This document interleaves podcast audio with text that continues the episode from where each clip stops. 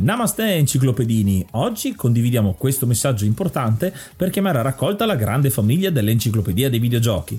È passato ormai qualche anno dalla nascita del progetto e per continuare a creare contenuto abbiamo tanto bisogno di voi. Il computer con il quale realizziamo tutto il materiale dell'enciclopedia dei videogiochi, dal podcast alle grafiche, ai video, alle dirette, eccetera, dopo 12 anni di onorato e fedele servizio ci sta abbandonando con una rapidità preoccupante che ha reso quasi impossibile continuare a creare contenuti. Quindi, se volete, potete contribuire dandoci una mano andando su enciclopediadeivideogiochi.it e cliccando supporta il progetto. Ogni donazione ci permetterà di sostituire l'attrezzatura fondamentale e necessaria a tenere viva l'enciclopedia. Crediamo che l'unione faccia la forza ed in questo momento ne abbiamo proprio bisogno. Da 5 anni cerchiamo di regalare emozioni, condivisione, informazione su un tema a tutti noi tanto caro, i videogiochi. Grazie a voi potremo continuare a farlo senza il rischio di dover fermare tutto il nostro malgrado. Grazie di cuore a tutti.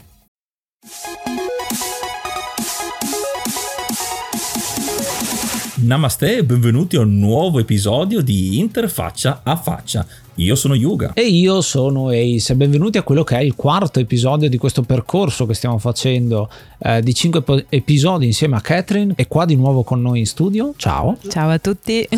e parliamo appunto di UX, UI design, di queste figure professionali, di che cosa effettivamente fanno all'interno del mondo del videogioco, i vari collegamenti.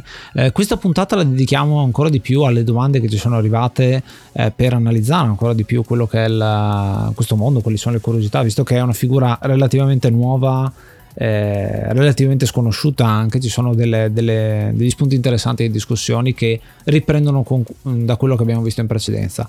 Eh, avevamo analizzato, parto subito con eh, la, la prima domanda. Eh, che riguarda il mondo VR, la, la, realtà virtuale e non solo e dintorni, perché noi abbiamo eh, visto molto di più l'aspetto bidimensionale, chiamiamolo sì. così, e magari tridimensionale perché appunto gli ad di gioco sono eh, di quel tipo. Cosa succede nel mondo VR? Eh, poi partiamo diciamo con un po' di definizioni. Ecco. Sì, allora magari facciamo una piccola infarinatura mm-hmm. del mondo dell'extended reality XR in maniera abbreviata che ehm, nel panorama delle tecnologie immersive rappresenta il concetto più ampio della non realtà, dei nuovi modelli quindi di interazione tra computer e uomo. Quindi cosa racchiude l'XR? Racchiude il, VR, la virtual reality, la R, quindi l'augmented reality, e l'MR, che è la mixed reality. Queste ultime due magari sono meno conosciute oppure forse c'è leggermente più confusione, quindi mh, mm, facciamo proprio una piccola spiegazione partendo dalla VR, che è la più famosa, la più conosciuta, che quindi è l'immersione totale, cioè uh-huh. al 100% in un mondo virtuale. È quello che um, noi più intendiamo quando indossiamo il visore e veniamo catapultati in un mondo completamente estraneo al nostro magari oppure con elementi fantastici solitamente. Poi passiamo alla R che è l'augmented reality che è la sovrapposizione di elementi di contenuti eh, generati dal computer sul mondo reale. Ok, quindi eh, vedere mh, mm, per esempio, perché magari così è più semplice, eh, vedere un'anteprima un prodotto che vogliamo, abbiamo acquistato nel luogo fisico in cui vorremmo inserirlo. Quante volte noi adesso riusciamo a vedere in anteprima il prodotto che ci deve arrivare magari da Amazon, mettiamola così se si può dire e ehm, quindi questa applicazione al momento la utilizziamo molto col mobile perché è più semplice, più comodo e anche più immediato. Per quanto invece riguarda la mixed reality, eh, sono tutte quelle tecnologie immersive che uniscono il mondo reale con quello virtuale, attraverso quindi l'adattamento di contenuti digitali al mondo fisico, sulle basi dell'informazione che si riesce, riesce, a elaborare riguardo l'ambiente circostante, quindi c'è un ambiente reale che viene analizzato e su quella base vengono applicati degli elementi ehm, digitali. Sì. Un esempio che possiamo riportare è l'HoloLens di Microsoft sì. o gli smart glass, sì. quindi, quindi, questi magari possono dare leggermente di più l'idea di cosa parliamo. Quindi la R, MR e il VR eh, insieme formano l'extended reality, l'XR. Sì, per fare altri esempi della realtà aumentata, la, eh, ad esempio Pokémon Go, il fenomeno quando è uscito, il fatto di avere i Pokémon per strada era, era appunto, ha avuto molto successo, oppure con Google Lens, eh, lì ti fa entrare forse ancora di più nel videogioco, in un certo senso dalla realtà più che la realtà virtuale, mm-hmm. che con gli occhiali vedi un po' come ad esempio giochi come Watch Dogs o UI di gioco che ti fa vedere informazioni o interagisci con determinate cose, quindi molto interessante e eh, noi la diamo di nuovo per scontato, ma c'è un grande lavoro di design anche lì ovviamente. Eh sì, eh sì. A me viene in mente anche un altro esempio eh, proprio sul, per far capire la differenza perché di realtà virtuale ormai l'abbiamo vista un po' ovunque eh, con i vari giochi, che ne so, a me viene in mente Beat Saber che è quello che solitamente viene messo eh, come uno dei giochi più famosi insomma eh, nel, nel VR o i survival horror che lì esatto. eh, io ho giocato Half-Life Alyx e sono rimasto contentissimo delle, dell'esperienza. Eh, però un, un, esempio invece dall'altro punto di vista è che ci sono avendo una figlia eh, dei pupazzetti che tu puoi inquadrare con il telefono e prendono vita. Ma tu in realtà quello che stai vedendo è la scrivania quindi mm-hmm. hai sulla scrivania l'animaletto che sta camminando sulla tua scrivania lo vedi, attraverso, lo vedi attraverso lo schermo in quel caso appunto unisce elemento che è effettivamente la fotocamera che sta inquadrando qualcosa con un elemento digitale che rispecchia quello che è il 3D che stava inquadrando la telecamera in quel momento. Sì, mi pare, non, non so se di aver visto una pubblicità o era tipo un fan, uh, un fan made, le carte di Yu-Gi-Oh! Sì. Inquadrando le carte sì. di Yu-Gi-Oh! veniva fuori la, la, la, carta in 3D come nel cartone animato, quindi anche quell'applicazione lì. Sì, è un uh, aspetto che, come dicevi tu all'inizio, è un modo di far interagire eh, l'essere umano con la macchina in maniera diversa dalle solite periferiche. Eh, nel VR la fai totalmente e quindi c'è una sfida. Eh, tu ci racconterai adesso un po' di com'è la sfida intanto nel VR, secondo me, che è molto interessante. Eh, perché eh, nella mia esperienza di VR, che non è tantissima, ma ne ho avuto un pochino, già solo capire effettivamente come funzionano i, uh, controller che ha in mano, non so neanche come, come si chiamano in realtà, eh, però sono, sono dei, dei, dei, controller un po', un po particolari mm-hmm. e come ogni gioco interpreta quei controller perché sono totalmente diversi.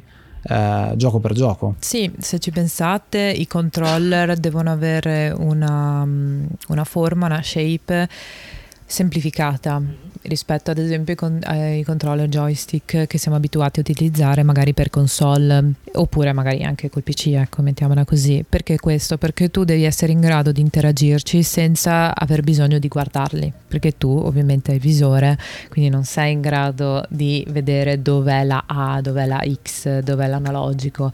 Quindi la mh, disposizione dei bottoni, dei pulsanti è altamente studiata per facilitare il giocatore o l'utente a doverci interagire senza il bisogno del supporto della vista. Per quanto riguarda invece la user interface o anche meglio la UX all'interno soprattutto degli applicativi VR è molto particolare perché mh, si pensa che con le, le, applicazioni, con i giochi VR si possa optare per una, user, una UX completamente futuristica e rivoluzionaria. Non, è, non, siamo ancora a quei livelli purtroppo, mi dispiace darvi questa piccola delusione perché ci sono delle limitazioni, ci sono dei, su, sì, dei suggerimenti che è bene tenerli ben presente perché altrimenti si incorre in quello che è il fenomeno più conosciuto per quanto riguarda i visori che è la motion sickness. Di cosa parliamo? Della nausea che scatena il visore quando lo si indossa perché, perché magari l'applicazione non, non, ti permette di fare dei movimenti fluidi controllati, ma sono movimenti scattosi e repentini. Questo ti crea una forte disequilibrio perché il cervello, la mente non è in grado di capire, non ha dei punti ehm, fissi sul quale aggrapparsi e quindi ti crea un grosso scompenso e c'è gente che sta molto male dopo aver utilizzato questi visori. E quindi qual è uno dei classici classiche soluzioni? È creare una linea dell'orizzonte. Proprio molto banalmente, ovvero dai dei punti di riferimento all'utente che richiamano magari il mondo reale in modo tale che la mente possa essere, fra virgolette, ingannata e quindi capire che siamo in una base solida, vediamola così.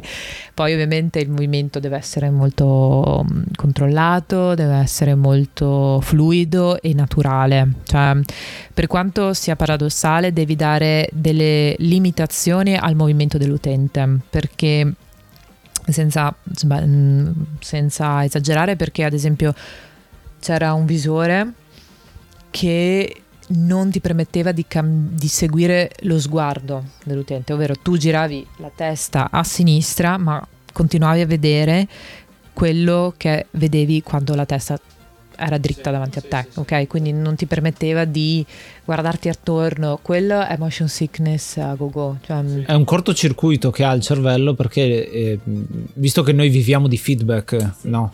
Eh, quello che facciamo ci aspettiamo una conseguenza. Se eh, la, il visore non ci dà questa conseguenza, comincia, cominciamo a impazzire, no? cominciamo a avere questo, questo, senso di motion sickness. E secondo me l'argomento feedback è ancora più fondamentale qui.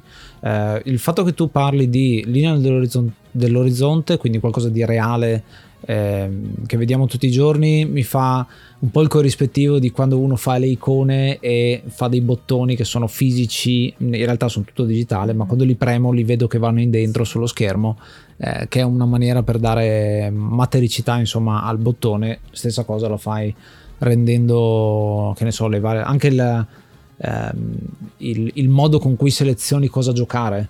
Sei in un ambiente con una linea d'orizzonte e vedi che ne so i dischi o eh, delle icone da poter cliccare, da poter prendere per poter entrare in quella determinata applicazione.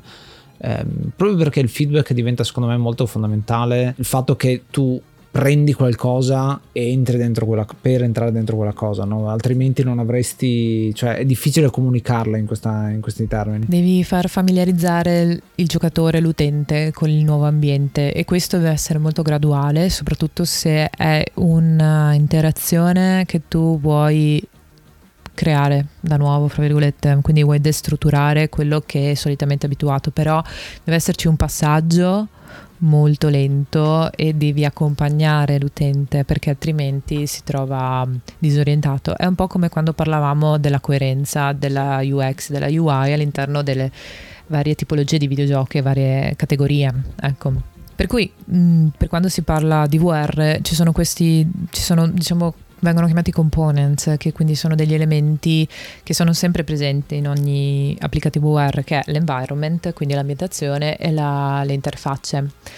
E l'environment in, nel quale tu sei inserito parliamo di una visione a 360 gradi, quindi parliamo di un 3600 x 1800 pixel, per cui è una visione totale. La UI, la user interface, spesso volentieri viene inserita all'interno di un riquadro che va tra i 1200 e i 1200 per 600 pixel.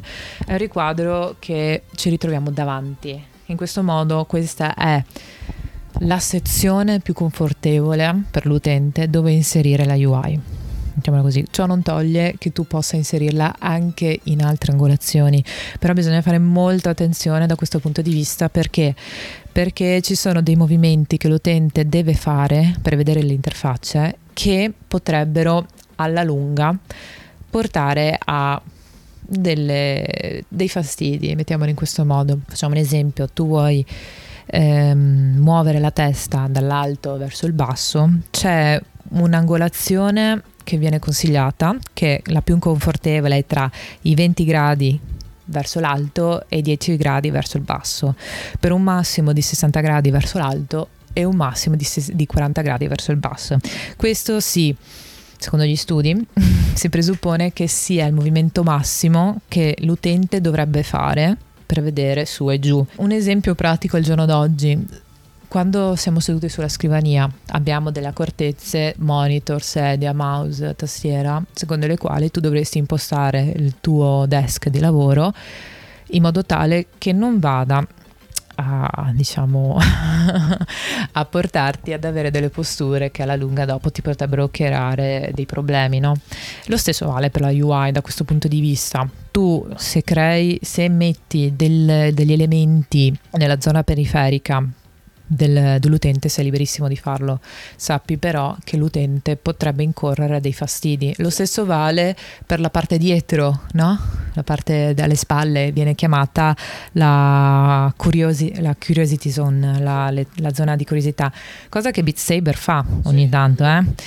Sono livelli bastardissimi che non sai da dove vengono e ovviamente non è devi, cioè non, non puoi farlo sempre fare all'utente, se no da di matto. Oltretutto dobbiamo tenere ben presente che è iniziato maggio, quindi aggiorniamo l'elenco e ringraziamo l'hard mod Cry King e i normal mod Rick Hunter, Groll, Don Kazim, Lobby Frontali, D-Chan, Blackworm, Stormbringer, Baby Beats, Belzebrew, Pago, Strangia, Numbersoft, Sballu 17, LDS, Brontolo 220, Dexter, The Pixel Chips, Ing Bastard, Vito M85, Noobswick, Eppers, Vanex Abadium e Nikius 89. Se vuoi entrare anche tu nel gruppo dei mecenate vai su enciclopedia di videogiochi.it, clicca supporta il progetto e tramite la piattaforma Coffee potrai avere accesso ai nostri video backstage, allo store e anche al feed podcast senza pubblicità.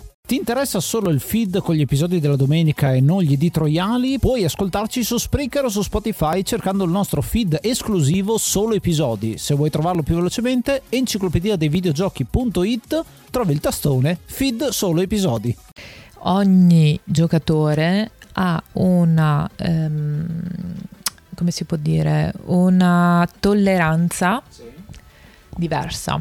Cioè, io ho un collega che da quel che dice lui, eh, non l'ho ancora visto del tutto, però eh, ha una tolleranza di due ore, tre a usare il visore, che è tanto. Io ho una tolleranza di tre quarti d'ora, ho visto. Giocando a Beat Saber, quindi ti passa anche abbastanza velocemente, eh. però dopo ti senti stanco, alcuni accusano magari un po' di affaticamento, forse anche mal di testa, però questo varia da persona a persona, quindi se eh, tu consideri questo e metti degli elementi sotto angolature che potrebbero amplificare questo fastidio, esatto, puoi portare l'utente a far giocare col tuo videogioco per quei dieci minuti e poi sbasta ed è un peccato perché non è semplice. Poi mh, questo mh, per quanto riguarda la UX, questo. per quanto riguarda invece la UI, ehm, dal punto di vista estetico eh, non ci sono diverse, grandissime differenze con, uh, attual, con quello che abbiamo dei videogiochi anche perché se ci pensiamo, per quanto ehm, si cerchi di creare una UI 3D, tu la vedrai spesso e volentieri 2D, sì. perché ovviamente sono schermate, di, sono schermate, a meno che tu non prendi in mano un cubo, lo giri e vedi che ogni faccia, ogni faccia del cubo ha una UI diversa, allora lì possiamo definificarla come 3D. Però mh, mm, non so quanto funzionale sia, perché mh, mm, è più quasi un oggetto, se vogliamo chiamarla UI, di curiosità, di scoperta, di interazione, un po' fino a se stessa, se vogliamo dire, non ha, mm, perché non è immediata dalla interazione, cioè tu devi girare il cubo e poi cliccare. Potrebbe essere integrata, come abbiamo detto, nel, nel giocatore quindi um, sì. magari un, un bracciale esatto. futuristico che viene fuori il, il, menu e tu effettivamente lo scorri e diventa un elemento di gioco come avevamo citato con Dead Space esatto allora sì parliamo di una UI diegetica infatti questo è anche un modo per rispondere a quello che dicevi tu all'inizio cioè il visore priva il fatto che tu possa guardarti la mano possa vedere il controller no perché hanno dei, delle camere che rilevano la mano anche. Eh, sì. Ok, però, però, il discorso di eh, trasformare quello che è il controller in qualcosa che c'è nel gioco, esempio una pistola semplicemente che quando alzo il braccio vedo che c'è la pistola e poi i vari bottoni mi aiutano a... Ogni bottone corrisponde effettivamente a un movimento che è legato all'oggetto che tu hai in mano. Poi ovviamente esistono anche i ehm, i guanti aptici, sì. che quindi sono dei guanti che rilevano tutte e cinque le dita. Ovviamente sono un po' costosi, quindi non sempre sono... Il grande ritorno del Power Glove. Eh, esatto, voglio dire la stessa cosa, infatti il passo successivo è quello di eliminare totalmente il controller con i guanti o È quello che si pensa che più avanti eh, i controller non esisteranno più, ma si avranno, dico una tuta come Ready Player eh, One, esatto, però ci si sta avvicinando molto a quel, quel mondo, ovvero che tu, tu, viva un'esperienza totale e quindi non solo visiva e uditiva, ma soprattutto dal punto di vista aptico ed è molto interessante. E ovviamente vedremo quali saranno le nuove limitazioni. Ci... Anche perché io esperimenti ad esempio sulla vista eh, di telecamere che seguono quello, cioè che effettivamente il mouse diventa gli occhi mm-hmm. e quindi il movimento degli occhi. Ho visto delle, delle cose pessime di, di, persone che appunto non riescono e dicono cavolo. È difficile controllare i propri occhi quando effettivamente sono, la, sono da cliccare.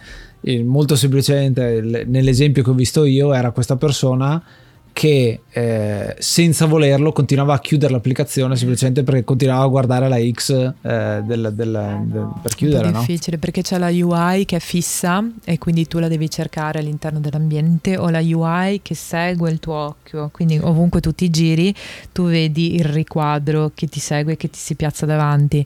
Quello sta um, in base all'applicativo che stai sviluppando e che vuoi utilizzare. È bello perché quello comunque è sempre in fase di aggiornamento e di studio studio, quindi si troverà sempre eh, modi nuovi, perché io faccio l'esempio magari che potrà essere stupido, ma io che esempio soffro di mal di mare, mm. quindi io non ho mai usato il visore finora, però ho il timore che usarlo io magari avrò una tolleranza molto minore perché ho sempre questi problemi di, di... e quindi magari l'esempio del, che ho nel mal di mare fu, pensa a eh, focalizzarsi su un punto fisso e vedo boh, è tutto fermo perché quel punto è fisso e fermo. Quindi quello potrebbe essere mi collego all'esempio che abbiamo fatto prima.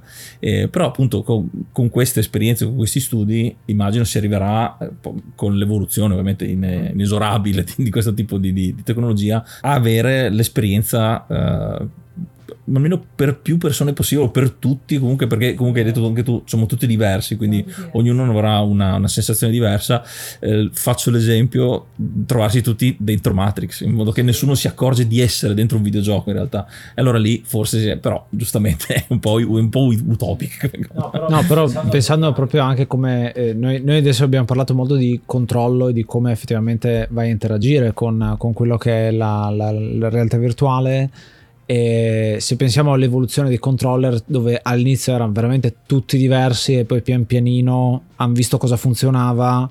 E se guardate adesso i controller, più o meno hanno quello schema lì, no? le, le, i quattro, quattro tasti dorsali, le, i due analogici, che è stata la, la, l'aggiunta. Insomma, non è che andiamo troppo lontano da, da quel sistema lì se andiamo a vederli tutti quanti eh, pure Nintendo sia un po' omologata alla fine, che di solito è quella che, è, di solito è quella che spazia eh, per la sua.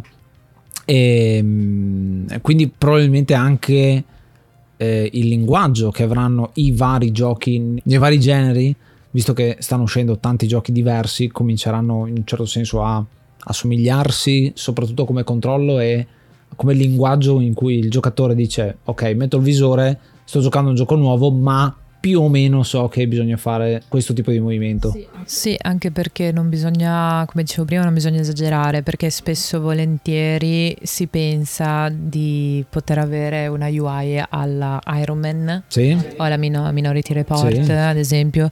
Non parliamo quindi dal punto di vista estetico quanto della usability, della user experience, però quelle tipologie di UX al momento sono poco efficaci e controproducenti per l'utilizzo da parte dell'utente proprio perché sì, l'utente, il giocatore si ritroverebbe completamente sopraffatto da queste informazioni, da queste finestre che la motion sickness uh, partirebbe all'impazzata.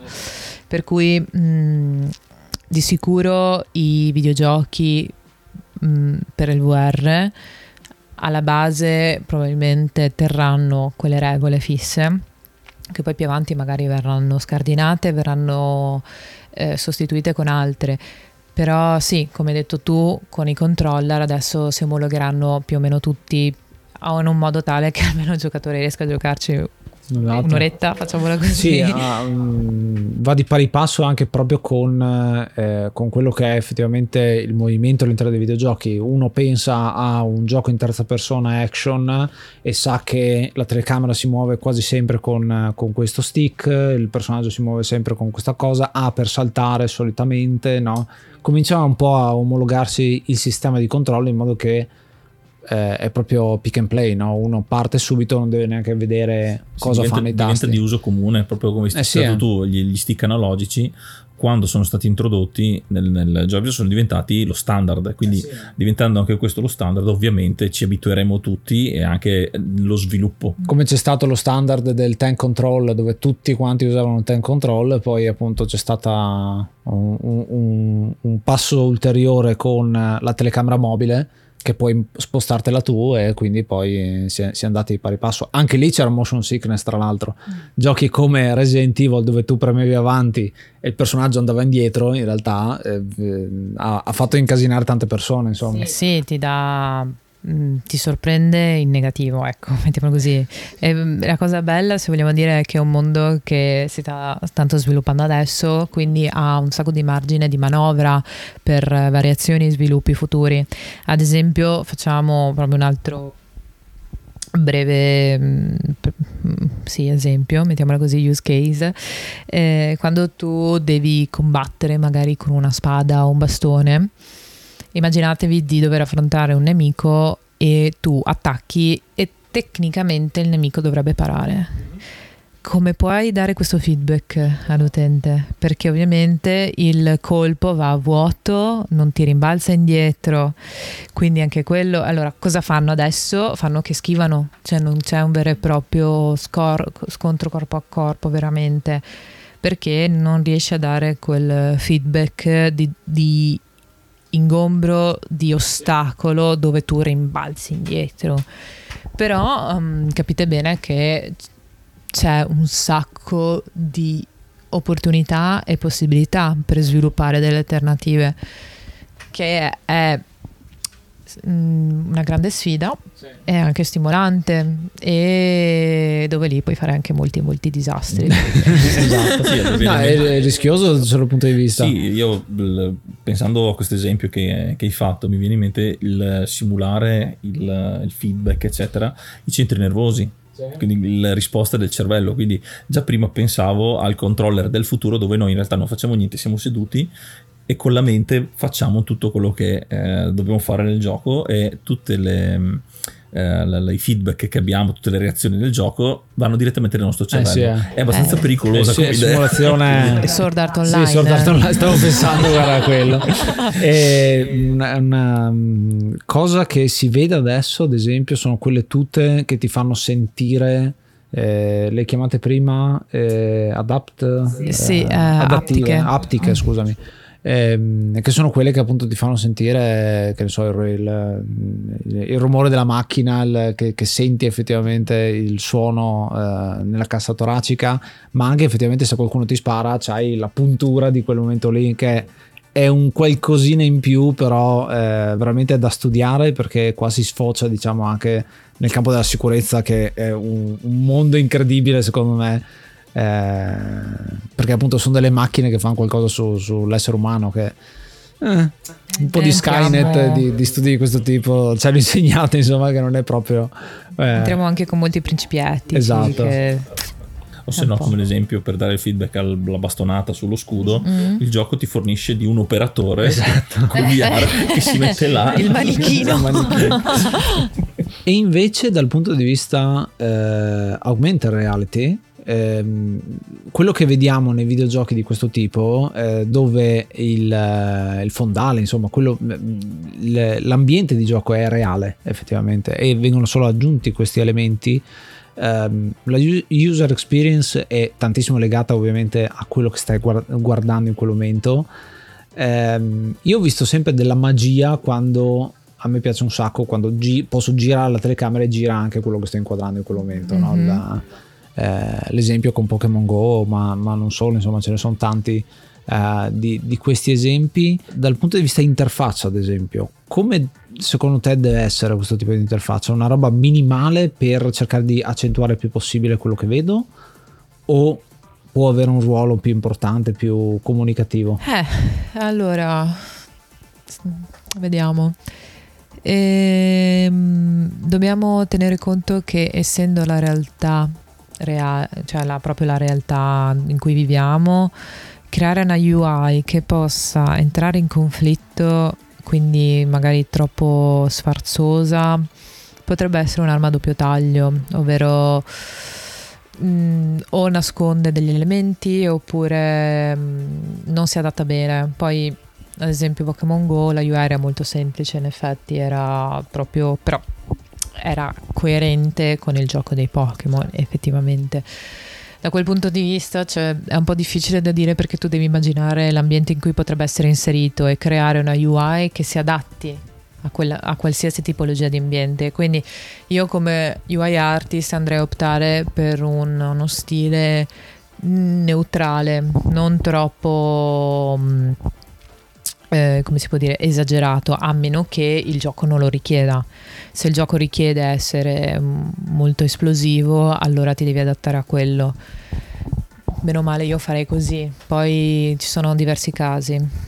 Sì, la, la, l'unica maniera per poter limitare questa cosa potrebbe essere fare il gioco ma contemporaneamente fare anche eh, l'area fisica dove si vive sì. quel gioco, quindi eh, tramutarlo in un laser game con questi elementi, capito? Cioè, sì, sai quelle arene che vengono create. Esatto, dire assicurati di essere in un luogo che abbia queste caratteristiche. Allora lì puoi giocartela già di più. Mm-mm. Bene, direi che anche per questo episodio è tutto. Noi, come al solito, vi ringraziamo per l'ascolto. Ringraziamo Catherine per essere stata con noi anche in questo quarto episodio. Non vediamo l'ora di scoprire cosa sarà quest'ultima puntata che chiuderà eh, la rubrica Interfaccia a faccia.